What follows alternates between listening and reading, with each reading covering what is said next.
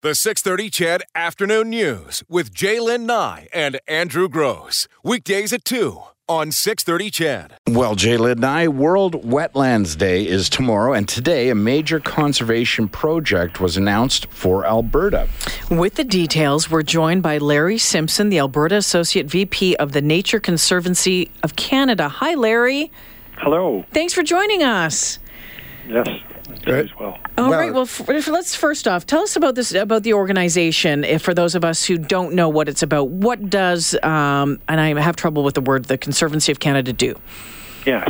Well, we're a land trust, and uh, the Ducks Unlimited uh, organization would be classified as a land trust as well. Oh, okay.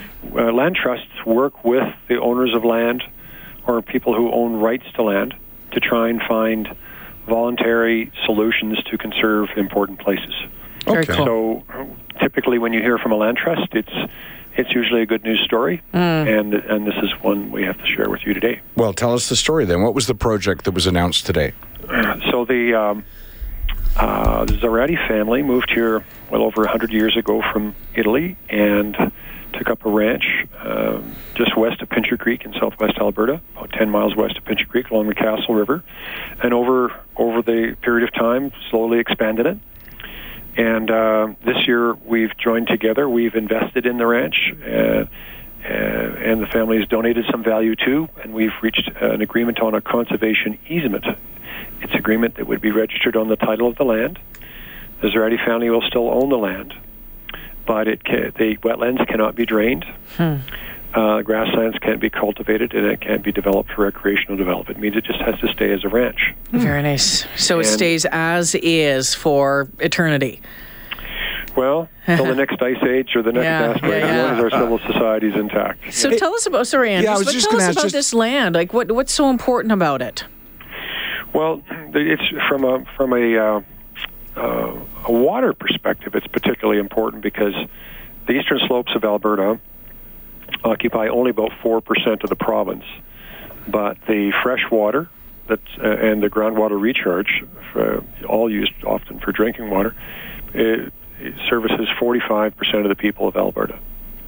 So that's a big number. Um, and furthermore, that area of the of southwest Alberta that is uh, along the foothills is the last one percent of the northern plains region. That's big enough and wild enough to still have things like uh, the odd bear or the odd mm-hmm. wolf or the odd cougar. I mean, these areas are used for ranching, but if you lose that ranch economic, that ranch the uh, economy, then these places start to, to fragment into smaller and smaller pieces, and it's hard for hmm. bigger wildlife to, to coexist. And that's what's begin. It's been what's that is what's been happening for the last 20 years. So this is this is significant that this big block of land can be conserved. For sure. Uh, it's a great thing, but I'm just curious about uh, some of the details. Uh, does that mean the owners legally uh, cannot sell the land, or they sell it with the caveat that it's a protected property? Yeah, they can will the land to their children, or they can sell it to whoever they wish. But whoever buys the land or owns the land in the future will have a caveat registered on title that says they can't subdivide it, cultivate it, drain the wetlands, cultivate the grassland. Yeah. And then, uh, are those individuals who are living on the land, uh, whether current or future, what about? Um, d- d- are they able to hunt, or are they able to? Uh, they control they okay. control access. If they wish to hunt themselves, they can. If they wish to allow someone else to hike or fish or hunt, they can. Uh, it's it's just the bigger, broader issues of keeping the habitat intact. Don't drain the wetlands. Don't cultivate the grasslands. Don't develop the property for recreational development. So pe- keep it as it is. Use it. Enjoy it. Manage it as you always have. But they are they're giving up certain uses that have value. But what I say to ranchers uh, is that if you look at your land and you like it like it is, and you don't want it to change, then you could enter into a conservation easement agreement. If you do need to keep all of your options open, then an easement would restrict some of those things, and you may not want to do that. In, in this case, we paid 20% of the bare land value for the conservation easement, so that probably helps with some of the estate planning issues and whatnot the family probably would have had. And the actual value of the easement in monetary terms is a function of w- what sort of reduction in property value might happen if you take away the right to develop. hmm And in this case, there was a combination of cash paid and a tax receipt that would go to the landowners. Interesting. Oh, that's Okay. great. So some of the other things when I was reading about this uh, about this uh, this land, it says it's home to lots of wildlife, some trees more than 500 years old, and there's some um, several uh, species at risk in that area. Can you expand on that information? Well, West Slope cutthroat and bull trout uh, are particularly two species at risk their reside in the Castle River. So, um, yeah, and then when you get into there's probably another 15 to 20 different wetlands around the property with all kinds of different animals beyond cattle watering there that uh, other animals coming in to to use those sites both to to nest in and to you know water you know at various times of the year. So it's an incredibly diverse ranch. Any river valley that's five miles long Yeah. twisting and turning out of the foothills you can imagine how spectacular that is. Wow. and um yeah now it's going to stay that way It's all very cool, and you know, but I'm again, I'm just sort of you know stuck on little details um, because I'm Yeah, just yeah. curious. Um, does that always also preclude any oil or gas exploration on the property? Well, it's a great question. The uh, our easements are subject to the Surface Rights Act, meaning that companies who've acquired mineral interests underneath can still access those mineral interests.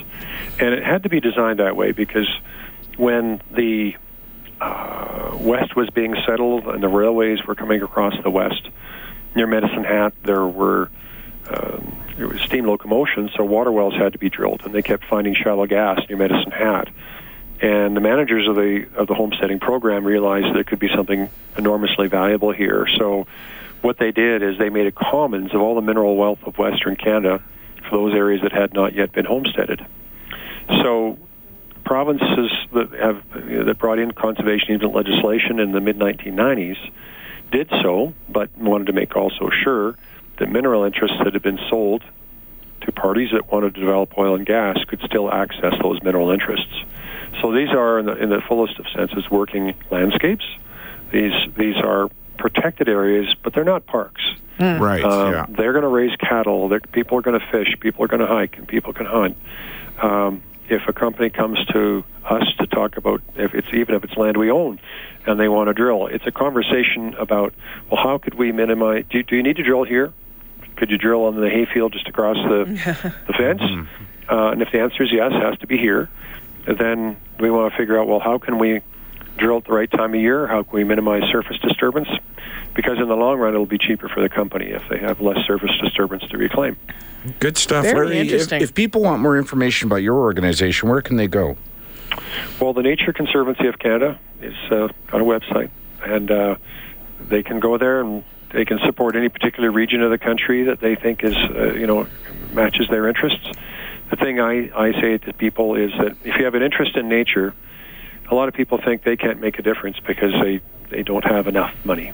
And uh, as I said to my own daughter when we were doing a project on the Waldron Grazing Co-op, I said, you know, make a five dollar online contribution to it. Join the movement. Be a part of it.